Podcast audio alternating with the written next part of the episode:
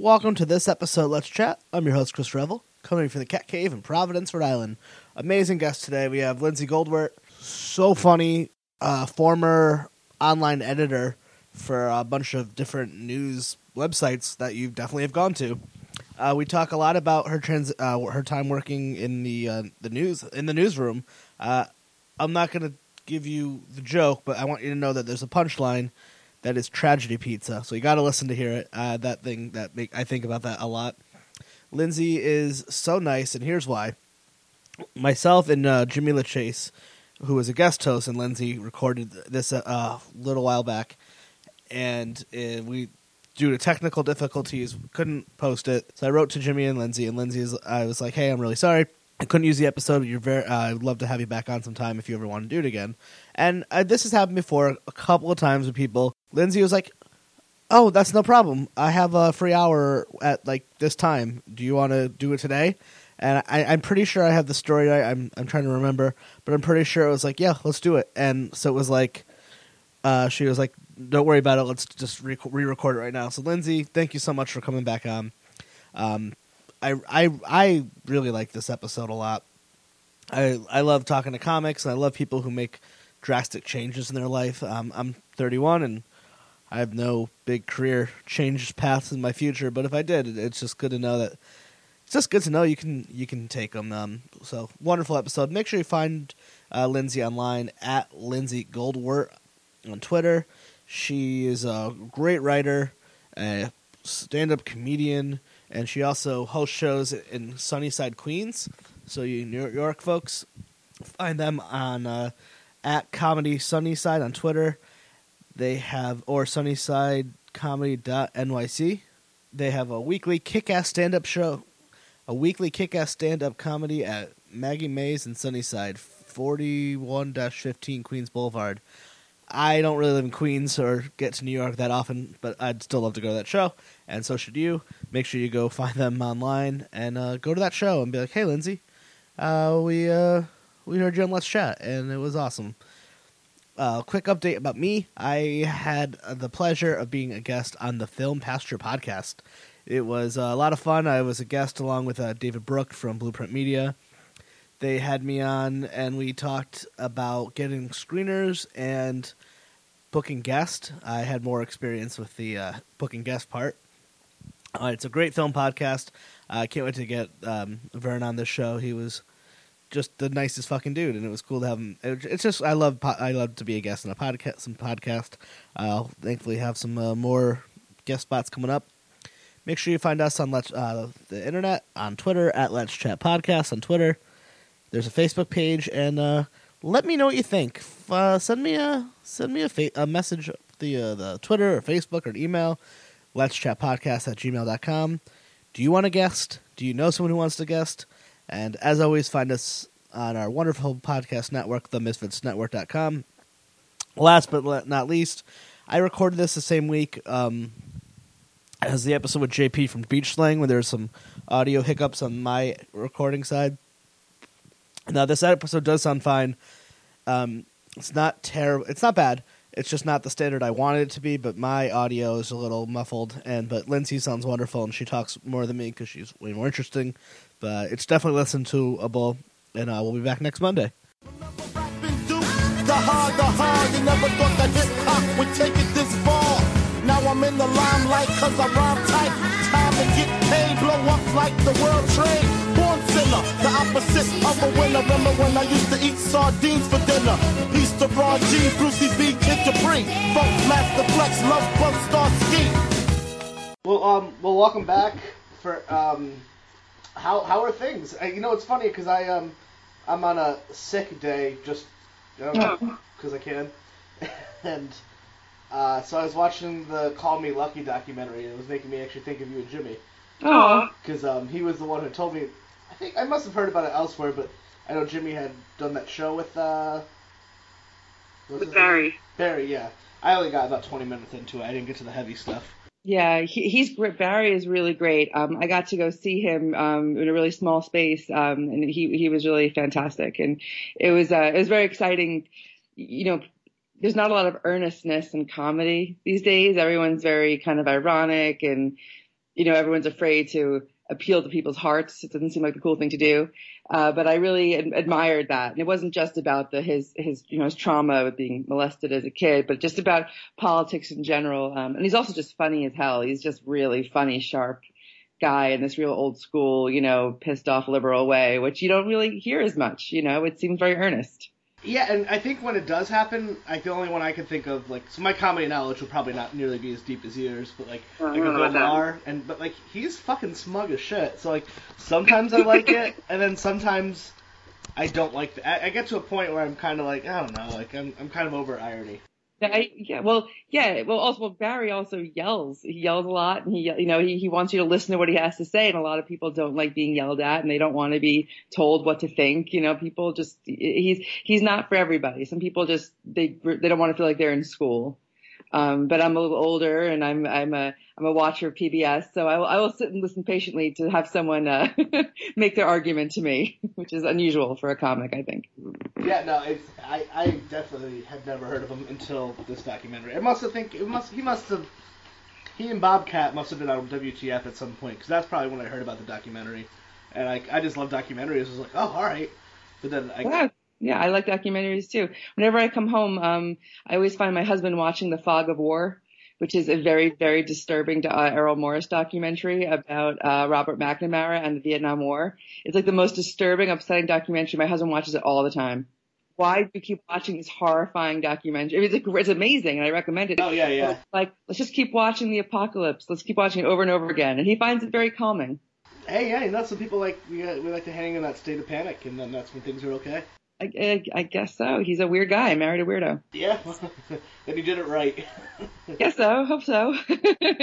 Yeah, I like I'll um like I I try to sometimes I'll just get in this place where I'm like, ah, I really want to see this powerful, poignant documentary, but then I'm like, so I work for like a behavioral health company, so there are times where I'm like, I don't want to see this fucked up shit all the time, no, I see that. Yeah, for sure. and um, but I try to like watch The Act of Killing, and I was like, I I I can't do that. No. Well, that's how I feel. You know, um, you and I talked about this, and I used to work in in the newsroom um, in, in journalism for 12 years, and I have no desire to watch any shows about journalistic corruption or or about um, the newsroom. Like I've already been screamed at in a newsroom in real life, and it sucked. I don't need to watch Jeff Daniels scream at somebody. I just don't understand the appeal of it. I mean, it sounds awful to me. I hated working in a newsroom. I hated it, hated it, hated it. Yeah, I, I'm actually really fascinated. I'm glad you brought that up because I really wanted to talk about that because I think that I don't know if you uh, that show was terrible. Just in case Was it? I refused to watch it. the newsroom, it was terrible. It just sounded like a lot of like a lot of lecturing, a lot of like this is what it means to be a journalist, this is what it means to tell the truth, and it's like shut up. It's like I oh, it's like actually in a newsroom, everyone is just screaming at you to get it up first. Just make don't make sure CBS doesn't get it first. You got to get it first. Yep. And it was like this awful, awful. Like the show was supposed to be good, and there's these glimmers of amazingness where it's talking about like news in real time, and then it would have like the weakest sub like so like uh, his uh, the main character's ex-wife they end up working together again blah blah blah you know surprise and she's supposed to be this brilliant journalist and all this stuff and this is an actual plot line from the show she can't figure out how to send a tech an email or a text message and accidentally emails the entire whatever company they're supposed to be that she cheated on him and that's a plot line while they're That, that happens in the newsroom all the time to women. We are just so we don't know. We can cover. You know, it is we can cover the war in Iraq, but we just can't control our personal lives. It is just true. We just we're just we're just romantic messes. We're like Jessica Simpson. You know, that's what we all are. she's an insult to mankind sometimes. Though I, I i did watch that show. Well, mm-hmm. I, everyone watched because it was Aaron Sorkin, every, you know, but I, I just, I don't know. I, I've worked in a lot of different places and I've been screamed at in a lot of different newsrooms and I never enjoyed it and I never, that that part of it is true like the smug asshole boss and he fucking yells at uh, I, I, I, I, kind of. I mean, I, you know, this, it's interesting. I worked, um, on, in the web division versus the TV. I, I only worked at, I worked at Court TV, um, before my illustrious career as a comedian. Um, I worked at, uh, ABC, uh, news.com, cbsnews.com, but I worked at Court TV, uh, which is at the time was a TV station. Um, and oh yeah did that make its debut for the oj trial you know, I don't know when it actually. I don't know when it. I I, I don't know the full story behind it. I, I I'm but um, I think that's when it became really popular. And it was a really fun place. That sounds very depraved, but it was actually a really fun place to work. Um, I got screamed at there for accidentally uh, editing a dead body uh, onto a tape and showing it to viewers. I didn't know that was something you shouldn't do. I got screamed at for rolling the prompter for Nancy Grace too slowly. Uh, I, I wasn't good at that. I, everyone, I took turns working on her show. I had to like roll the prompter for her, and she would just scream at me all the time. Uh, she screamed at me once I walked in on her with uh, she wasn't wearing any makeup. She screamed at me for that. Um, but she's supposed to be a nice person. It's just a lot of screaming. It's just, it's just the place where in the in the in the actual you know, where they're the control room, well, they'll be like, what the fuck is wrong with you? Just do it, do it. And then once it's over, people will be very nice to you. It's just very high pressure. I don't watch any of those shows. Like, I know of Nancy Grace. She's kind of a... You're not a hundred. You're not a hundred years old. Yeah, that could be why. Who would sit and watch and, and like, well, we're gonna, we're gonna, we're gonna cut to the, to the jury's box. So they're still, they're still at recess. It was, like murder half the time. It was. We're, I, I'm 31. Are we in the eight, same age range? Yeah, I'm a little older. A little older. So like, I remember when the OJ trial happened. I was in middle school. I remember being like in the nurse's office or something, and one of the moms coming to pick up the student. She must have been a stay-at-home mom, but I just remember that was the. I remember this thought so specifically, hearing like the nurses and then the school nurses and this mom talking about the OJ trial in such depth, and I I don't know. I just remember that was the time I noticed that like like that trial just went on. It was the talk of the town. Was a fucking trial. Like the glove. Did, yeah, it, it, it never stopped. People always have this, you know, you know, what was what was the moment that changed the way we relate to the media, blah blah blah, and they and really the OJ trial was really the first. I think OJ and Monica Lewinsky were the thing that really just broke this. I mean, there was no social media then, but it really was. It was really crazy. The thing that um, I think I remember about Court TV, which was it just this sounds very sick, um, but I just it was just reminded was um, sometimes we would have bets on on wh- which way a verdict would go, you know. And I remember that, um, you know, and, and, if you thought someone was guilty, and you thought someone was not guilty, you know, we would wait for the verdict. So we would be like, oh, we would get really excited if someone got off, or if we thought someone was going to be. It was always very shocking. We were always very into it. But then when I went to work for somewhere else, I worked for ABC. I remember we were waiting for the R. I was waiting for the R. Kelly verdict to come in, and everyone was saying, and I said he's going to be found not guilty. I knew it because I just that I, I felt he was guilty, but I knew he'd be found not guilty. And then when it when it came in, I got up and I like shouted, I'm like, I'm like, not guilty. I knew it, and people looked at me like I was insane, like because most places don't give a shit about verdicts other than their news value. But I, there was this, but I when I was at Court TV, people really got excited over that kind of thing, which is also very sick. But I, I'm a sicko. Which uh, which which trial was that for him? Is that when he peed on the girl, or was that? You know, I'm not sure. I I believe that was a child pornography trial. I, I believe that one. Yes, I believe that. His character that he's got so many. Yeah, he's he's he. Yeah, that's pretty. That's a really gross case. Uh, there's a. If you ever wanted to read more about it, which I don't know why you would, this great journalist named Jim DeRogatis um, has covered has spent years covering that case and covering the girls. And that was supposed to be a comedy podcast, but but there's um about non funny things all the time. That's my favorite. Okay. Um, but what was I going to say? Uh, yeah, so there's, there's, it, it's really very depressing. Um, but it, th- there was this real gallows humor at Court TV that I really appreciated. How people took the, you know, the legal stuff very seriously. There were a lot of really smart lawyers who work there, but um, the other thing that was interesting about Court TV was you either you came in sort of in the middle, like are people guilty, are people not guilty, and you either became this total fry em all prosecutorial type, or you became this real lefty, like they're all innocent, this whole system is corrupt, you know, real defense oriented person, and everyone went in, in one direction or the other, which I thought was fascinating. I, I became more of a lefty type. I, I because I, I always thought I'd be more like, well, you know, the prosecution shows, but after working there, I'm much more skeptical. What what years? So did you go to school for journalism? Obviously. I did. I, I went to school for journalism, and I actually did um, a journalism project um, where I did live. I did live comedy uh, for a semester because I wanted to. See, I secretly wanted to be a stand-up comedian, but I was too afraid. So I'm like, oh, I'll do it as part of a journalism project. So I did open mics uh, for a semester, and then I uh, and then I wrote about him for a school project, and then I stopped doing comedy, and I regretted it forever until I started doing it again. awesome. So you, how, how long? You said you were 12, 11 years in news. Oh yeah, at least. Wow. So Yeah. What year are these? Are these? Like, this is all internet news. Like, so the papers have gone through their turmoil, and then the internet is starting to. People, Yes, I worked at um I I I, I wrote for um well I started out working at at uh, Redbook magazine, then I worked at Glamour magazine, then I went to Court TV, then I went to CBSNews.com, then ABCNews.com, and then I was at the DailyNews.com for a few years, and I got to write for the paper a little bit too. So I've been all over the place.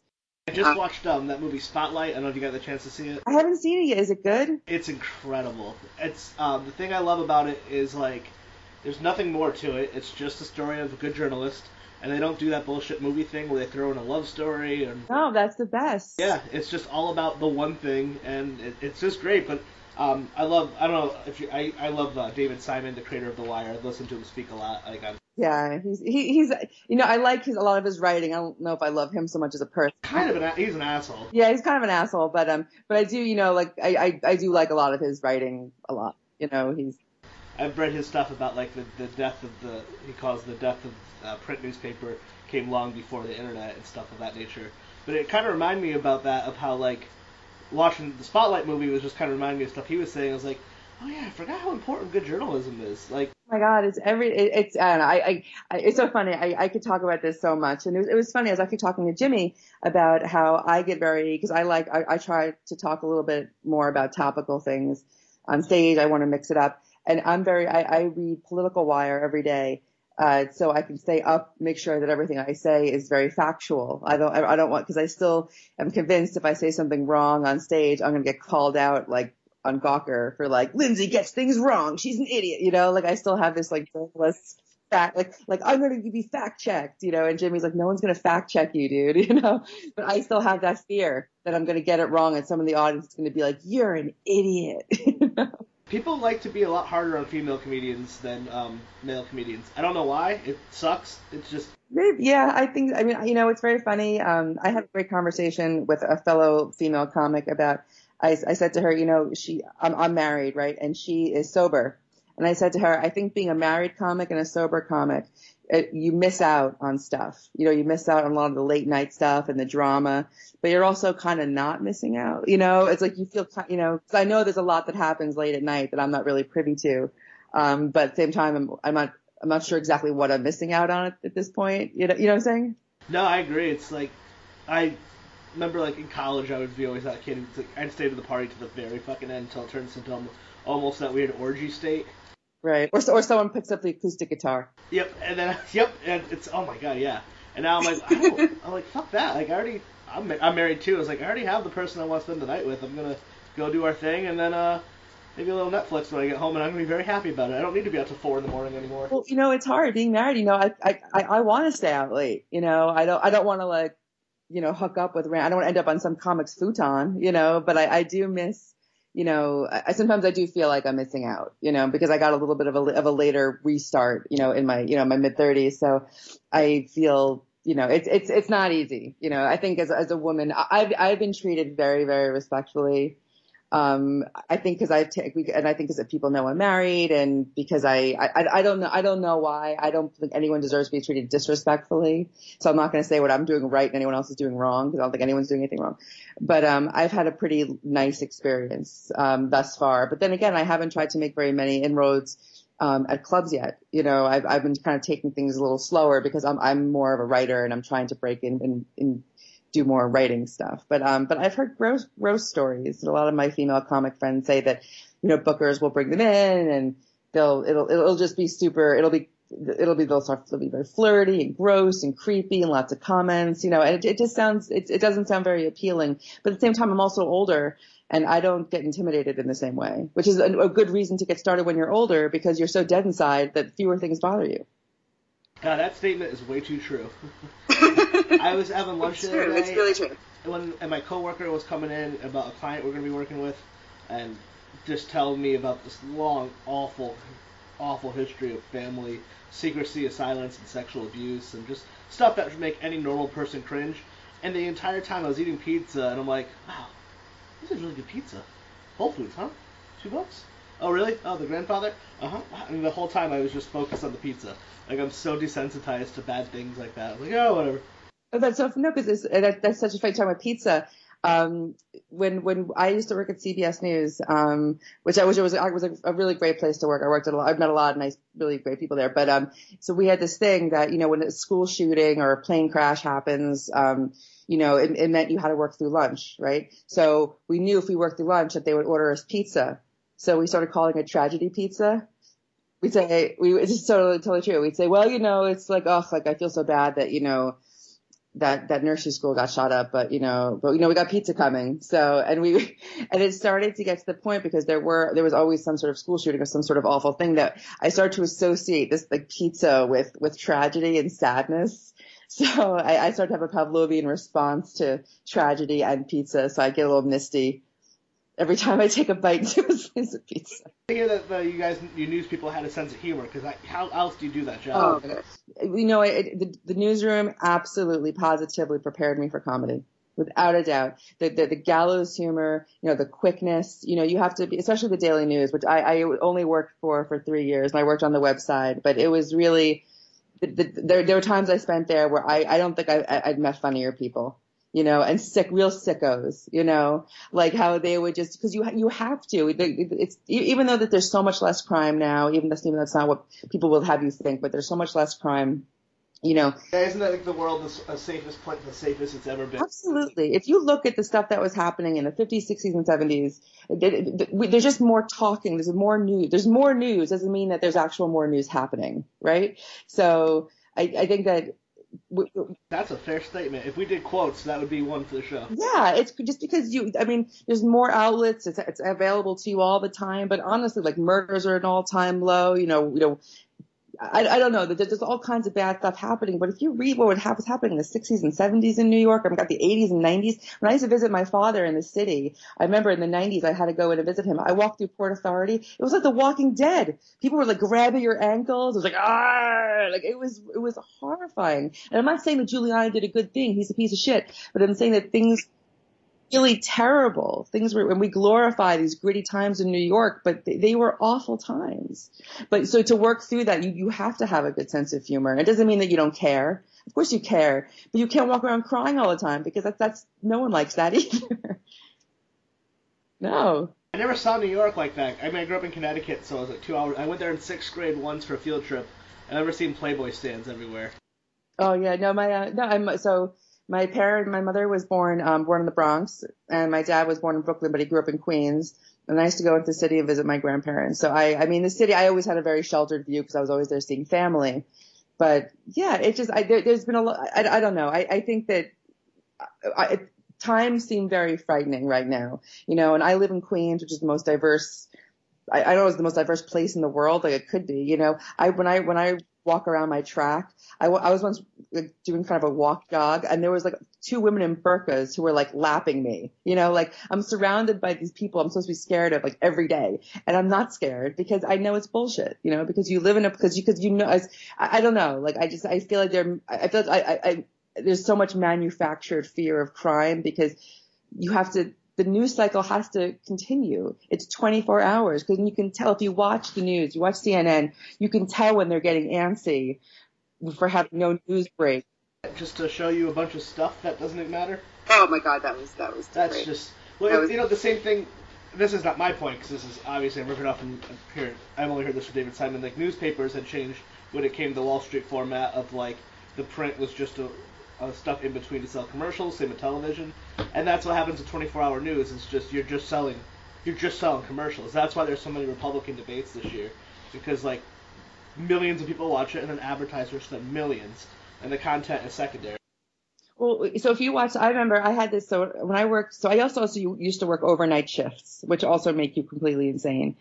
But but I remember that during, I think the much, gosh, I'm so embarrassed. It was during the, the, the earthquake in Haiti, and I remember watching Wolf Blitzer and they were so anxious to get a change in the death toll just so they could break something new because they kept, they kept cutting to the B-roll of all this footage in the field. And they kept cutting to some some expert, but they were just you could just tell they needed more news. They needed something, and I and I felt like and I got this because I was so overtired and insane. I started feeling like like the news was like Pac-Man, just like gobbling up like news bites, you know. And if it didn't, you know, and and it just made it started it's like, like they, I, I saw Wolf Blitzer. He looked so relieved, like, yes, you know, it's actually 110,000 people are dead. Like, I don't think he was personally relieved. I just think that just to have something new to break, you know, and, and people were talking a lot about how, how in Europe, the way they were covering the tragedy in Paris versus how they were covering it here, how, you know, they were refusing to release numbers until they had confirmation and in, in the U.S., we just release numbers b- before we have confirmation because we have to get this before the competition. We have to get it out.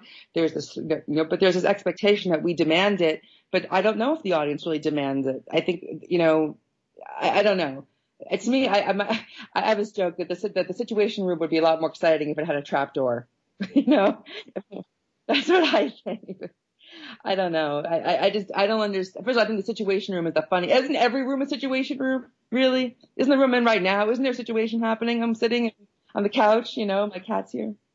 Hey, do you remember like the Boston bombing? Um, I so I was yeah, I do, sure. I was working in Mass at the time, and like oh. Wolf Blitzer and all these fucking dudes are trying to cross police lines, and cops are screaming at them because they're in, interfering with the investigation. You know, I read this great book. I believe it's oh shoot, I'm so mad. It's called I think it was called the crime all right, I'm, I'm gonna after the show, I'm gonna tweet at you. Okay, so it was this great book about this crime that happened in the early 1900s. It was about the newspaper wars between Joseph Pulitzer and William Randolph Hearst about you know who could get the news the fastest, and the most salacious news. And at the time, the the the journalists were better at investigating and had better investigation techniques than the police. So the journalists were breaking news before the police were getting things because the police were, kind of, were a little more backward and the cops and, and the journalists all had bicycles, which was like a hot inve- investigative tool at the time that they could get to places faster. And, but now it's not like we need, the journalists shouldn't be there dusting for DNA. Um, but at the same time, you know what? Actually, I take that back. You know, Laquan McDonald, the guy who was shot in the back by the cop in Chicago, that was a journalist that uncovered that. He's the one that got that tape. So, so in the middle, so I just actually, so I, I, I take back what I said. I ignore me because there are sometimes journalists have to do the digging. It doesn't mean they have to be on the crime scene. You know, like you know what I'm saying? Like it's your it's your it's your place to uncover truth, but don't you don't need a magnifying glass and to like step on evidence. well, I think well, there's a difference of like the CNN Wolf Blitzer just like show or maybe not him specific. That thing like recently San Bernardino where they go into an apartment that the FBI had already gone through versus um, what the I, I wish I knew the name of the journalist that did the Chicago shooting because that's like invested. Well, they probably thought they got this big get. Like the landlord let them in. They probably thought they had this big get, you know, and, and, and they're going to get screamed at by their by their boss if CNN got in, MSNBC got in, and they didn't. I mean, I, I understand why they did it. I, I do. I think they should have done it. Of course not. But do I understand why they did it? Of course I understand because that's that's because it, it's it's an endless ratings battle. Was the, the oh, that famous Al Capone's thing his his vault and they get in there there's just nothing. Right, I think that was uh, that was Geraldo. That was Geraldo. Oh, that's I love moments like that. we were talking online. We were I was making fun of BuzzFeed as I always do. Why I also read it all the time. And there's like the problem, not the problem. The thing about BuzzFeed is there's like amazing stories sprinkled with nothing but stupid quizzes yeah, you know, BuzzFeed, you know, it's very interesting. You know, working in journalism for as long as I, I had, you know, you see, you know, journalists hop around a lot. You know, it's, people, it's hard to stay at one place, you know, because people, there's there's layoffs, you know, there's changes in in management. So I've seen people go from you know, go from Huffington Post to, to Bloomberg, you know, to BuzzFeed, you know, people just come wherever there's money and there's opportunity, you know, they'll go. And if you see at BuzzFeed, you know, they've hired some really fantastic journalists, you know, and I don't know if you saw the article that I sent you, the one called the smoke, called The Smoker about that fight on that naval ship between the black officer and the Jewish officer. Oh my God, that article knocked me out. And I feel so bad because it gets buried beneath the, the clickbait, you know, but so I think there's that real, everyone, everyone wants to be an established, credible news source but it's hard when people only want to click on the candy. So it's very complicated. I don't know. I, I don't necessarily, I have my own theories about what, what people should do to save the news, but I don't, but I'm sure you don't want to hear them. I'm sure you don't want to Okay, good. I'll tell you. glad to have you on because like I, I always find that stuff interesting because like you know free press is the way to a free society and it's being I think it's we'll come out of it but it has just gotten cluttered so much like I was obsessed with The Wire and the, like the fifth season was all about like the media I was like just fascinated me like I just I, I when I worked overnights I would just stay up all I had to stay I just stay up all night and I would just fucking go online and just read as much more. I would get so educated on. Yeah, well, it's you know what it is. It's it's you you know I remember when I was I worked in online and I sit with the new with the print guys and the print guys were really bitter and pissed off and they'd be like, why are we giving away this news for free? You know what? Why would they buy the, the news for a quarter? when they could get it for free. And, and, and, we would say, well, the people that read it online aren't the same people that read it in the paper, blah, blah, blah. It's a different experience and so on and so forth. But in the end, all these years later, I really agree with them. I think giving all this news away for free, it's just like giving music away for free. It totally devalues it. And at the same time, you know, it doesn't matter. And everyone has the same news. You know, if you just look on Google Trends, everyone's reporting the same thing. So no one has a real allegiance to, to, to getting their news from a particular outlet. So when I, in my day, you know, I was very obsessed um, with like Sassy magazine and with Spin magazine and with Details magazine. Those are the, the magazines I subscribed to. And when you subscribe to something, you were part of a little bit of a community, right? You know, and you also got, you got, it sounds corny, but you got stuff. You know, you got the Spin sampler. You got to see all the music that Spin thought was cool, you know, which of course was put together by their advertisers, I'm sure. But you, you were part of this, this group. And I think that you, they were like, you know, membership had its privileges, you know, and I think these subscription models, you know, I, when we moved away from that, but people, but people say, well, who's going to subscribe to, to this website? So, well, you're right. No one should subscribe because your stuff is terrible. You know, you need to have the kind of content that people can only get from you. So the reason why I, like all comedians, I subscribe to The Economist because I click on, um, whenever I, I've clicked on a link from theirs on Twitter, I've been disappointed enough times that I can't read it because I'm not, I don't have a subscription. And, and I think that's a really big deal. And of course they, you know, the Economist is, is a huge company, but they have amazing resources and, and I, I support them and I support the New York Times, you know, and I, and, and I, I, I wish the Daily News kept covering the same kind of crime and out of advocacy for, for the homeless and for the poor, you know, I mean, I would have subscribed to them too, you know, but it's, it's, I, I don't know if that ship has sailed, but I think people just need to need to suck it up and, and, and pay for their news. And I think there are creative ways to get people to pay for their news. And people just have to pay me to do comedy and to help people sell news. well, it's what you said, the music industry, and it's they're both basically two large institutions, and then change happened, and they just reacted poorly, and it gutted them from the inside out. Like did you ever watch that documentary downloaded all about like Napster and the music? No, I, I, I didn't. But I when I was in, I but the, that whole Napster thing, I, it's, it's super interesting. I, I think initially I, you know, it's, you know, it's very funny as you get older, you know, you get a little more conservative about things. So initially I was like, whatever, like, what do you know, Metallica has so much money, like, what do they care? But, I, but as I see the ramifications for getting things for free and getting things cheaply and getting art cheaply, you know, I, I, I see now looking back that it really was the beginning of something terrible, you know, and I think and I, I think if I had had, you know, when you're young, you don't have that 50,000 mile view of things, but I see now that it was, you know, that, that, that it, it, it's devalued a lot of really wonderful stuff, you know, but, but then again, I have friends that's a lot, I still have friends who steal, they steal, cause it's like, who's worth stealing from? You know, and then it's like, oh, the music companies, the record, they have so much money, but now it's, there's, there's never been more places to get music and you don't feel, and you still feel like you don't have access to music. It's very strange.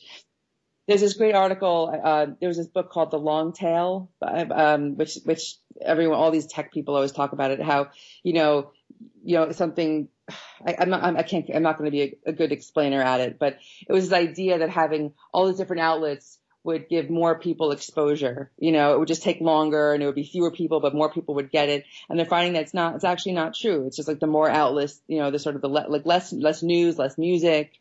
You know, it's, it's harder for people to find the things they want. Absolutely. The, one of the best parts of Downloaded is like there's a part of how like Napster tried to like work with the companies to become like a legitimate music site, like kind of like what Apple Music came to be. Yeah. Uh, not Apple Music, iTunes and the RIAA, whatever they are. They all turn it down and then try to sue their fans. And then it took oh. the tech company iTunes to make the model that the record industry did. It was just all about the record industry. Because everyone panics. Everybody, you know, these these old line people are very traditional. You know, they they don't it, because in their mind, like you're stealing. You know, like it's just basic, like something like you know, my dad would say, like like you're stealing. you know, so I understand, but I mean, but you you can't. But suing your fans is very bad PR, right? you know, and um, I, have had a brief foray into PR, so I, I understand people's I understand the you know company's logic for doing everything. I don't I don't agree with it, and I think most of it's hard. But I I I try to I understand why people do things the way they do, and I think it was a very bad move on their part. Just remember they were like suing grandmothers and they were suing children. you know, and that was that's crazy. You know, it, that you can't you can't do that. To artists, none of, and all of this, of course, is the music industry. I, I like that stuff a lot, and I and, the music industry is still alive and well. Like I've had someone on here who worked for Sony, and like it's it does still exist. And as they put it, is all the fat cats are gone, and all the people who just love music are still there. Did you hear that Adele has sold more CDs than like any other recent artist. And I think it's it's so interesting that she's like this this, this super age crossover artist. But you know what they did? They also did buy this album at Target and you get three extra songs. Like that's uh-huh. creative, and that's what you need to do to sell a record. Well, you know, it's very hard. You don't want to like be like one of those like in my day kind of people. But I kind of wonder, you know, you know when in I'm gonna sound so old. When I was younger, you know, we used to go to Tower Records, you know, and that's how you wasted that's how you wasted your time in my day, you know. And and you'd go there and it was a social thing. You'd listen to the music, you know, and that's how you discovered, you know, if, if you had like a friend there, you had some like, you know, comic book guy type person who worked at Tower Records, whatever, like, you know, they would tell you what was good and what to buy, you know, and you had that at, I had that at other music and, in, um, which was on Bond Street or, no, it was on Great Jones Street. You know, I have a comic book guy at, uh, at, at Forbidden Planet, you know, and I think that you, you, there's, there's curation, like iTunes will make lists for you, but you don't, they're not really for you you know, and there's, there's, um, there's um what's it called? There's there's artificial um intelligence that could, has you may also like. You know, that's how they create those you may also like lists on Amazon, but but it's not the same as having some person be like, oh, do you like that album? You like that? Or you're gonna you're gonna you're gonna love this. You're gonna love this. And then you buying it, taking it home, listening to the entire thing, not just one song. And then you had to listen to it a whole bunch of times. You had to, give, you had to commit hours. Remember, you had to commit hours to an album you know, and then you, and then you like, I listened to it, like, I remember like Kid A from Radiohead. I, I guess I was in college. I listened to it like, first I hated it. Then I liked it. Then I hated it. Then I liked it. It took a weekend. you know? I mean, that's just about like the larger picture of just America, yeah. the suburbanization of America, where we're just getting rid of all. You're getting rid of the small record shop, the small comic book shop, the small grocery store. Like, like Noam Chomsky always speaks about that stuff. Like, it's just fascinating to me. Like, we're just giving up all this. Like I live in Providence, which is, and you live in New York, which is great. But when you travel and you just go to these towns, they all look alike, and there's no culture, there's no food. It's all Chili's, Walmart, fucking bullshit. I had the worst meal of my life at Chili's. Yeah, I, I believe it. I had I had a my husband got chicken tenders that had been fried in the same oil as like fried fish. I I haven't gotten that taste out of my mouth ever since. that was our engagement trip. well, you know, you know, you know, you got to keep it romantic, you know. But um, but it's funny actually. Small bookstores are actually come are are actually doing pretty well in New York right now because there is because they are this. I hate this word is so puke inducing, but it's you know it's more more curated experience. The people that own the places they really, you know, it, I think people people do crave that. And there's a lot of people in New York who really give a shit about books and art. You know, where I think it, it can support that. But from what I've heard, owning a bookstore is actually it, it sounds like one of those jobs, like a dream job. It's actually a, a horrific job. Oh, I, I love. I, I wish I live in a, a really cool neighborhood in Queens called Sunnyside, Sunnyside Woodside, and I wish we had a bookstore, um, but I, I don't think I'd have the testicular fortitude to open one. The gatekeepers are all changing because that is such the like, oh, it's a comedy's a young man game. Like, why has Louis C.K. become the biggest comedy uh, comedian in the world at age like 45? He, he's been around forever. You know, he directed Pootie Tang. I didn't know who he was. I mean, I, you know, I, um, I'm not in the comedy world as much. I, I mean, I'm more now because I listen to tons of comedy podcasts. But like, you know, he wasn't that funny at 21, and he was funny. Um, all my comedy idols are, are so. I think we talked about this last time before the, another thing, but like my comedy idol um, was was Susie Essman, who played Jeff Garlin's wife on Curb Your Enthusiasm, and she's on. She is my okay because when I was young, um, I, I don't know. I, I was like, I was allowed, I was inappropriately allowed to watch a lot of HBO as a child, which is why I am the way I am today. And there was a special on HBO called Women of the Night. And it had, um, and it was like women in comics. And it was Susie Essman. It was, um, Lizz Winstead from The Daily Show. It was, um, I think it was Joy Behar. Um, and it was, I think Judy Tenuta, who I thought was hilarious because I was, you know, whatever. Um, but Susie Essman, so I'm from Long Island. I'm like this Long Island Jewish person, right? To see Susie Essman getting up on there and, and talking like, oh, my mother's friends talk. like, like what, like, you know, talking about shopping and exercise classes and how stupid people are, you know, like to hear someone in that voice, it knocked, it, it rocked my world to know that, like, that you could do that and be funny. So, but when you, but I didn't know that that was, that, that, she was the one that I kind of kept with me all through the years is like, if only I could be like that. If only I could be like her, you know, to be true to my real background. I don't want to pretend I'm anything other than I am, you know, but to be fucking hilarious, you know, my, and also she, my, she used to make my mother laugh. And just anything that makes your parents laugh is immediately so much more valuable to you because you want to see your parents happy, you know, your parents are stressed out, you know, and she used to make my mother laugh, you know, and just like Jackie Mason makes my dad laugh, you know, I have this thing in my heart for Jackie Mason. You know, my dad love has this, my dad's favorite Jackie Mason joke is, um, when, when uh, goes, a Jewish girl says, says, you know, I can't, you know, like, um, I can't believe, you know, you know, like I was wearing a short skirt, and like, you know, and, and that, that man thought I looked like a hooker, and I was like, I was like, really thought I looked like a hooker? Like, oh, like, oh, like, thank you, you know, like, I don't know, I think that joke is so stupid, but my dad thinks it's like the funniest thing. But to see my dad laugh meant so much to me because he was very stressed out. um, yeah. Anyway, so I, a lot of the female comics that I like, like I like Paula Poundstone. Like these weren't really. I don't know if they were really cool comics to say you like. You know. Because like I remember loving the radio when I was real young. Yeah. And then like listen to a lot of Garrison Keillor. My parents were PBS, NPR kind of people, which Yeah. I rebelled against, and now I'm like obsessive with podcasts and talk radio. It's like, damn it! Did you? I, I you know, I, I'll tell you something. So I used to. I never loved Garrison Keillor. I thought he was okay, but I saw Garrison Keillor live at Chautauqua, upstate. Uh, my friend, a friend of mine was doing a reading there, and in re- reality, what you hear on the radio is edited down to like an hour. It's like a revival. It goes on for hours. It's crazy. It gets, it's just, it's endless. It's just, it goes on and I, I, I it was, well, so it was just me and like a thousand elderly people and it went, and, and eventually we had to, I can't explain it. It was, I, I don't like it anymore. After having to sit through it for three hours, it was like torture. His voice is a lot to listen to for three hours.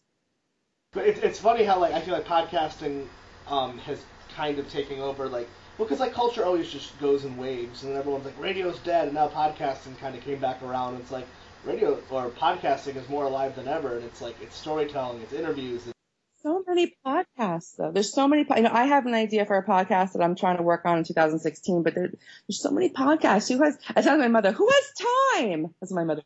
Who has time to listen to this? Who has time to watch this stuff, to listen to it? What are you people doing all day? but I kind of feel that way now because I only listen to a few podcasts. I, I don't know how people have time. you drive at all? I don't drive. I, I, I take the subway, which is, which is good, good podcast listening to time. Um, Though right, like it's gonna get more splintered where it's like Adele's the only one making money. Like maybe 40, Right, right, 40 right. podcasters make money, and then the business people make money, and then the There's so a new I, I'm like the version today. of the guy at the bar who's playing an acoustic just because I love it. did you hear that Serial, season two of Serial is starting today? Yeah, it's weird. I don't even listen to Serial. Isn't that weird? No, it's not that weird. I should. You know, it, was it was really interesting, and then it, and and it, it, had it had some problems. So it'll be interesting, interesting to see how they address they address it. But it caught this it caught a zeitgeist, which was super interesting. And I think that the idea of it of I think people there is a thirst for this sort of thing. You know, it's like, well, why do you support Serial as opposed to supporting you know investigative news in your in your local newspaper, blah blah blah. But it was very cliffhangery. You know, it was very old school. It was like an old comic book. You know, it was like tune in next week. It was very old tactics that were very effective. Yeah, I mean, nothing ever changes. You know, but sometimes those things worked for a reason. You know, so I think that if something wasn't broke, you just moved away from it for no for some reason. Go back, give it another try. I just get so annoyed. Everyone's like, "Oh, you millennials," because I think we're tech. I think I'm a millennial, right? I think I'm on the border. I'm not. I'm still not sure either. I think I might be Gen Y. Fan with your Twitters and your Vines. I was like, then why are like shows that are like hour long shows and podcasts and more popular, like a Breaking Bad or Jessica Jones, which I just finished, like more prevalent in my life now than it's ever been. Like, there's more one hour dramas on television that are actual good than I remember being when I was younger. I mean, they, they do, they want, you know, obviously for marketing reasons, but also, you know, I, I think that the reason why people hate your generation so much is because they don't know what you want. I mean, the millennials and Gen Z, because they're very skeptical of marketing and they're very skeptical of advertising. So they're impossible So it, it they that's why people shit on them so much. I mean, also you know there is you know like I, I've worked with some millennials and they do they need a lot of hand holding and they, they they need a lot of they they have a lot of feelings. But then again, you know, I, I was, I don't think I was so, so great to work with when I was in my 20s. I think I was kind of an asshole. I, I had one job where I had an office. I just used to lie on the floor and cry. Really? Yeah, that's a true story. I've never had an office again, and I probably didn't deserve one. I did. I was, I, I cried all the time. At every every place I ever worked at, I, I found the handicap stall to cry in. Oh my god! Now, is that true to comedy too? Now, do you have your, your cry places, or you guys do that at home? No, I once told someone that I did comedy. Comedy has helped my self confidence and self esteem, and this comic looked at me like horrified, like, "What were you doing before?" well, because anyone who just like just does comedy, like people who maybe get successful off of it and like whatever at a young age, and that's all they do. They do act, and then I love comedy, but people can act as if it's the most important, hardest self worth thing. I'm like, look, it's really important. It's an art, you know. It's it's an art, you know, and it's like it's like it's like painting or poetry. It, it's it's its own thing, you know. It's like being in a band. You get up and you play the songs you you write, you know. Um, I I think that I I don't know if I could ever. I don't think I'm ever going to be a full time stand up comic. I don't I don't know if that's my goal. I don't think it's what I want to do, but I don't know if I ever could. I I think I need I I need to to be around other people. I need to be around non comedy people. Well, I mean, there's very few full time stand ups. I mean, I've just known for stand up like there's maybe like two or three that I can think of, but then like all the even like Louis C.K. has a TV show. He's a director. He's like, you know, like there's a lot of others. You always need to have multiple things. Well, he could live off of stand up. I mean, he could. I mean, he could. He could do it if he wanted to. You know. Yeah. Um, but I think people. I don't know. I. I. I. I when I think of my dream life, it's. It's. I think it's more being in a writer's room I don't know. I, I don't know what it is. I want. I, I think I. I think you know. I, I. This myth of like Tina Fey was very potent to me when I was younger. You know, this idea of like being not having to to be the most beautiful, but to be the funniest. You know that. You know, I when people tell me I'm pretty, it's I, I know I'm just like well, yeah yeah but if people tell me I'm funny it means a lot more to me. I care I care a lot more about that you know and I've always felt that way even as even when I was in college you know because I never really believe anything guys said anyway. But if but you know for a guy to say you're funny he doesn't get anything out of it sexually. So it actually meant something to me you know? I have I have I have um I'm very I used to be very cynical. I don't know I just I just I don't know. I, I'm very I have, I have very, it's not that I have low self-esteem. I, I, I think, I think I'm okay. I'm all right. I'm all right. I, I'm, I'm, you know, I wouldn't, I wouldn't eject me from the planet first. No, that, that's healthy though. Was there a moment that made you leave the job to start comedy, or was it just like a long time coming? You know, actually, um, there was. I, um, so I, I left journalism um, after Hurricane Sandy um, because this terrible thing happened in our newsroom um, at the Daily News where the whole paper got knocked out because of the storm. Or the, the Daily News was located um, near South Street Seaport, near the water, and the building was just knocked out of commission. So a lot of us were working from home and working from different places. It was very scattered, and I started to see what news was, what breaking online news was, without my colleagues who I loved. And I said, this isn't for me anymore. And I just, I couldn't find, and I just, I need to, I need to change. So I took a job in PR. I did that for a little bit just to get some new skills. And then, um, and then my husband and I were really, um, were deciding whether or not we wanted to have kids. And it was really bothering me that I couldn't make up my mind whether or not I wanted them. You know, I, I was like, and I'm like, why can't I be normal? Why can't I be like other women? You know, why can't I, I want to want them, you know, like I, why do I have to be such a freak all the time? Um, and then one day I just woke up and I said to Tim, my husband's name is Tim. I said, you know, I think if I wanted kids, I think I would know. And I think one day I'll wake up and I'll want them or I won't. But right now I don't. And I just want to stop torturing myself. And he said, okay. And I said, and if we're not going to have kids, I need to fill something, I need to fill a kid sized place in my life with something meaningful. And he said, okay. And I said, well, I'm going to go do comedy now. And he was like, what? I said, I'm going to start doing stand up and that, that's going to be my thing and then that, and then I went to my, my, I picked it up again in my mid thirties and, and that's how it happened for me. So it just, well, one day I just woke up and I said, this is what I need to be doing. That's so inspiring, you know? I think our generation gets that choice of like, cause it used to be, this is like you're born, you gotta do this, this and that. And I think it's, man, I, I'm with you. Listen, like, if you don't want kids, anyone listening, just don't have them. Yeah, it's all very personal, you know? It's, I think there's more than one way to be a mother. I, I think I'm a very maternal person. I have nieces that are like the best. You know, my friends' kids are the best. You know, I'm not a kid hater. I just don't have I don't have a biological urge. I think one day when I'm older, I think I might want to be a real mentor. I might want to foster. I definitely want to, like if someone said to me, like, Lindsay, you have a choice, have a baby of your own, um, or help a transgender teen study for her SATs. It's not even a question that I would pick the teen, you know, that's just where my heart goes. It's just, it's, it's I feel bad because women get it so much worse. Like there's this like pressure on you that you have to do this. and like, no one has to do anything. Like we get that we get that luxury by growing up where we grew up in this country and like I mean my parents you know it's very funny my parents are, are were, were very they, they they really thought it was important for women to have like a real career so they were very you know they really wanted me to do well in school and they really wanted me to get a good job and they were they pushed me to go to grad school but they've never pressured me to get married they never pressured me to have kids that's awesome well I, I think that they just they couldn't lie to me and say that it was easy and great which is I shouldn't be insulted, but, but no, they were just very honest about it's just it's just not it's it's not the answer. And they and my mother was so funny. She's like she's like I'm not gonna have to raise them. Like you have to raise them. It's your decision. I mean, hey, if you want them, like I, I mean, my wife, we want kids, and that's, but that's like that's, something that's great. We, we know, and they're like, good. And if we didn't, we wouldn't. And I just don't think anyone should pressure anyone to make a life decision that doesn't affect them uh, well, it's so easy. Like, do it. You should just do it. It's so easy to tell someone to do something, you know? Just do it. This one, I met this woman. Okay, this, my friend's mother was, she, she was, said to me, she was like, are you the one that doesn't know she wants to have kids? And I said, oh yeah, that's me. And she goes, do it or you'll regret it. She didn't even know me. I could have been a murderer. I could have like mur- I could have been I could have been like a molester. And she's like, do it, you'll regret it. Who tells a stranger what they'll regret?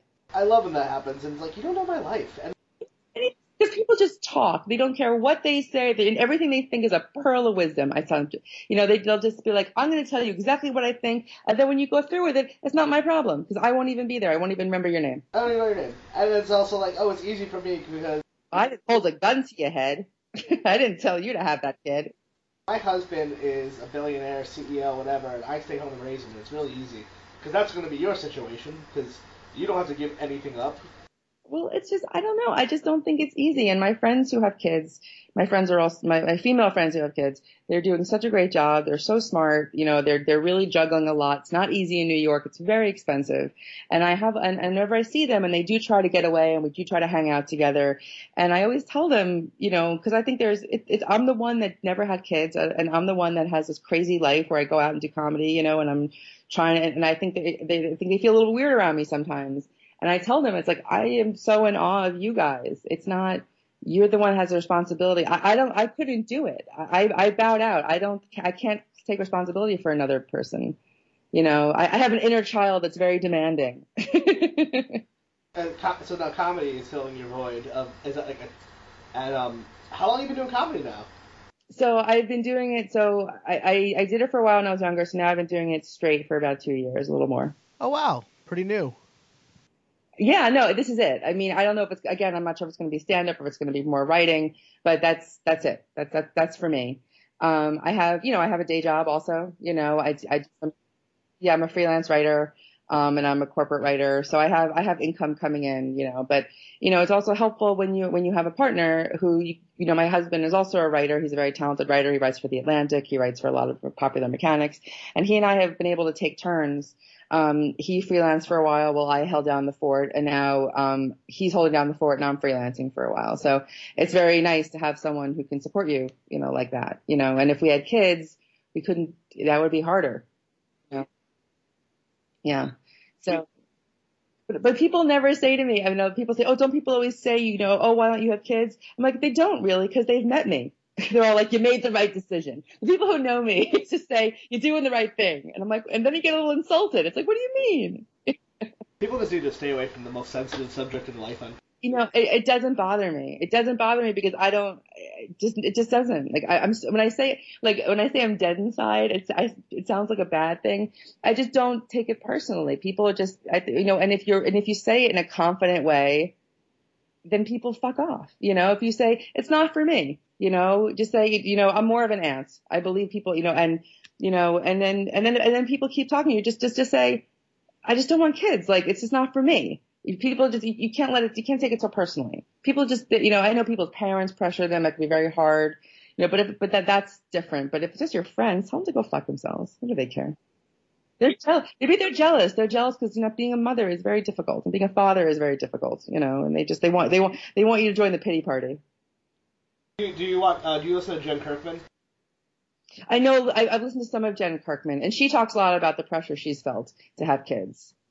Yeah, I haven't felt very much pressure at all, you know, and I think that, and I, which, and I don't know if I'm just not hearing it or, but my parents have always said like, it's up to you. It's, it's, it's, it's your choice. They just, they couldn't lie and say it was easy and fun. My mother-in-law, who is one of my favorite people, said, you know, cause she has three amazing, talented sons. And I asked her what she thought and she said she thought about it. And she's like, she's like, Lindsay, you know, having kids and not having kids, they're, they're both valid paths. I can't tell you which one to take that's a very beautiful thing to say, you know. And so I said, you know what? Some good people. It's nice when you have good people in your life. Yeah, I do. I have very good people in my life, and I just think there's more than one way to be a mother. And I don't understand why you. I don't think. I don't know if it's a self-esteem thing. Like I don't think my brains are so important that I need to pass them on. I don't think I'm so great. I think my husband's great, and I would, you know, and my husband's really good at math and science, so it might be nice to have a smart kid, you know. But and both of us have dimples, so it'd be nice to have a dimpled kid. But all our reasons for having my, my reasons for having kids, like, well, who's going to take care of us when we're old, right? So I just think, well, I keep really good tabs on Japanese elder care robot technology. and I'm, I'm betting the farm on, on, you know, having a Japanese senior robot take care of me. Do you, uh, do you do, uh, stand up about not wanting kids? I do a little bit of it. I, I'm starting to do more about, you know, the importance of being an aunt, you know, and how, you know, you need someone in, a, in your life who looks out for you but isn't a narc, you know, someone who like will be like, like, did I just catch you smoking? Give me those. Give me that. And the lighter, you know, you know, someone who's going to be like, like, like my aunt once saw I had a hickey on my neck and she said like, what are you doing with a hickey on your neck? Put, put your hair down. And she didn't rat me out but she said, don't get hit. Like, what do you do with a hickey? You know? And that's at this moment of like, they care about you, but they don't want to get you in trouble, you know? And I, I think I, that's the role that I want to be for, for the youth of America. Yeah, you know, like you need to, people need someone to care, but not, I don't know. Like it's, it's not easy being a parent either. You always have to yell and say no. I don't want to say no to a kid. I'll give them all the candy they want. The Daily Show or like Last Week Tonight, that kind of stuff, because you could stay in New York and like, you're. Yeah, yeah, that would, I would love it. I'm also, I'm also working on, I'm trying to work on a book proposal. I've got a lot of silly stuff I'm trying to work on. Yes, I got, I got a lot, lots of stuff in the fire, but, um, I don't know. Stand up is wonderful. It's my dream to be funny, to be a funny person to funny people. You know, I don't know if it's my, if it's my, if, if I am the person that's going to be funny to, to tourists. No, not that tourists don't deserve to be made to laugh. They should, of course they deserve to be made to laugh. I just don't know if I'm that person. But my dream is for people to be like, oh, you, you know, Lindsay's really funny. You want her on this project, but she's also very expensive. But you, but you should pay money for her. Yeah, that's that's always the dream. That's the dream. Say again. You uh, like you set up your own shows as well. Yes, uh, so we have a fantastic show next week. It's our holiday show. Um, thank you for bringing it up. Uh, it's, it's uh, if you just check us out at uh, Twitter, Comedy Sunnyside. Um, we have Mark Normand, we have Dave Feldman, we have um, Car- uh, Kerry Coddett, who's on the nightly show with Larry Wilmore. It's going to be a killer Christmas show. It's a ten dollar show. It's going to be fantastic. We have lots of prizes. Um, that's in Sunnyside, Queens. So ha- so uh, comedy Sunnyside. Um, and then next year we're moving it to a monthly show because uh, me and my comedy partner are tired of doing a weekly. Do you guys go out of your way to like highlight the more more diversity in comedy? Absolutely. If it's in Queens, it has to be diverse. I, I, I think that that has made our show a success is that people who wander downstairs will always find a reflection of themselves on stage. Whether it's a person of color, whether it's a woman, whether you're, you know, you're gay, you're always going to have, you know, you're Muslim. You're, always, you're, you're never going to have all one kind of person. And I think that's, that's the key to the best show is if you don't like the one comic, you'll like the next one. And I think that, that, that I just believe that firmly that it's not it's it's not even just it's not diversity for diversity's sake. Like fuck that. It's just it's better better comedy. You know you just have more of a chance of finding the comic you'll like. And then when, whenever i poll the audience who is your favorite it's always someone different because everyone likes different things. The women usually like the woman you know. I always ask the bartender who she likes. She has great taste. She's not like she's not a big comedy fan. She's not like you know she's not you know the super intellectual but she has but she knows what's funny and it's it's never it's very rarely you know it's it's just, it, I don't know it's always someone different. It's like if you go to a club and ask like like like a music venue and ask like the the sound guy who they like. It's never what you expect because you know Yeah. when you see something enough, it kind of wears you down. I just never understand why you wouldn't want to have a few women or a few people of color or uh, on your lineup. It just doesn't make sense for your audience. Like, wh- why wouldn't you want to appeal to as many people in your audience as possible? I, I just don't get it. It doesn't mean that only black people like black comics. That's, that's, that's I'm saying that you never know what people are going to laugh at. So it's just, it's just, it's just mix it up. Give your audience a chance to laugh at more things. That, that's all.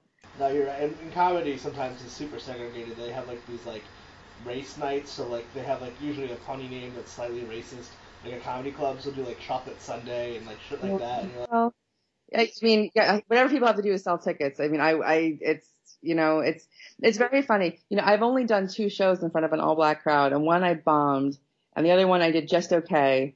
But you know, it, it is interesting to see, you know, you learn, a- you, you learn a lot about other people struggle, you know, you know, and I just, it's, you, I feel very honored to be able just to like sit and listen sometimes, like, you know, because you are being, exposed to uh, someone's struggles in a way that you, you, you wouldn't know unless you had the chance to listen to it, you know, especially when they're talking to people who understand or come from, when they're come from. This one comic who's super funny. His name is, um, Rallo Bo- uh, Boykins, Rallo Boykins. He's from, I think he's either in New York or DC. He did this great thing. He was so funny talking about how he has to change, um, change his voice, make his voice higher and friendlier when he goes in for job interviews. He's like, I can do Excel, I can do Word, I can do whatever you want. You know, it's like, I'm not dangerous. I'm not going to steal. And it was, the audience was laughing, but it was so painful. It's like, Jesus Christ, can you imagine having to change your voice? It never occurred to me I would ever have to change my voice for a job, you know? And you just feel like, wow, like I'm really, I don't know, I don't know shit about anyone's struggle. You know, I, I'm just so lucky that I get to just listen and appreciate how people's lives are so different and just, just not, and just say nothing. It's like, wow, I have nothing to say except just like people are amazing and life is hard. oh man, well thank you so much. That was the uh, that was a full hour. Yeah, thank you so much for having me. That was super great. And I, if Jimmy, if you're listening, sorry we didn't talk about you enough. No, I we brought him up. We, we, we said, we said hi to Jimmy. Hi Jimmy. Um, yeah, sorry that we lost that first episode. No, I, I'm glad. I feel like I was much smarter this time. I had, I, you know, I had a beer and a half before, and, and I'm, I, I think I, I, I'm, the, I'm the biggest lightweight. I, as, as Jimmy knows, if I have like, two beers, I'm on the floor. So Funny because like I, I can't drink at all. And the night we did it, like for some reason I couldn't hear you guys, so I probably wasn't saying anything good. I was just like, what are you saying? And no, no, I'm glad. I'm glad because I was. The one thing that was funny. people find you online and stuff. Oh yes, uh, sorry. Uh, you can find me at Lindsay Goldwert on Twitter. Uh, L I N D S A Y G O L D W E R T on Twitter, and I'm also on, on the Facebook. Um, I don't have a web page yet, but I'm working on it. And uh, the only thing I regret uh, you guys missing was uh, Jimmy. Uh, he he was so funny. He was trying to tell you how great I was, but he kept interrupting me, and he kept. I said, "Stop mansplaining me." that was my favorite. I'm like, no, that was really funny. He's like, Lindsay, you don't know that you're great. I'm going to tell you that you tell him that you're great. I'm like, I want to say I'm great. Awesome. Well, thank you so much. I'll let you know before it goes. Awesome. Thank you so much. This was so much fun.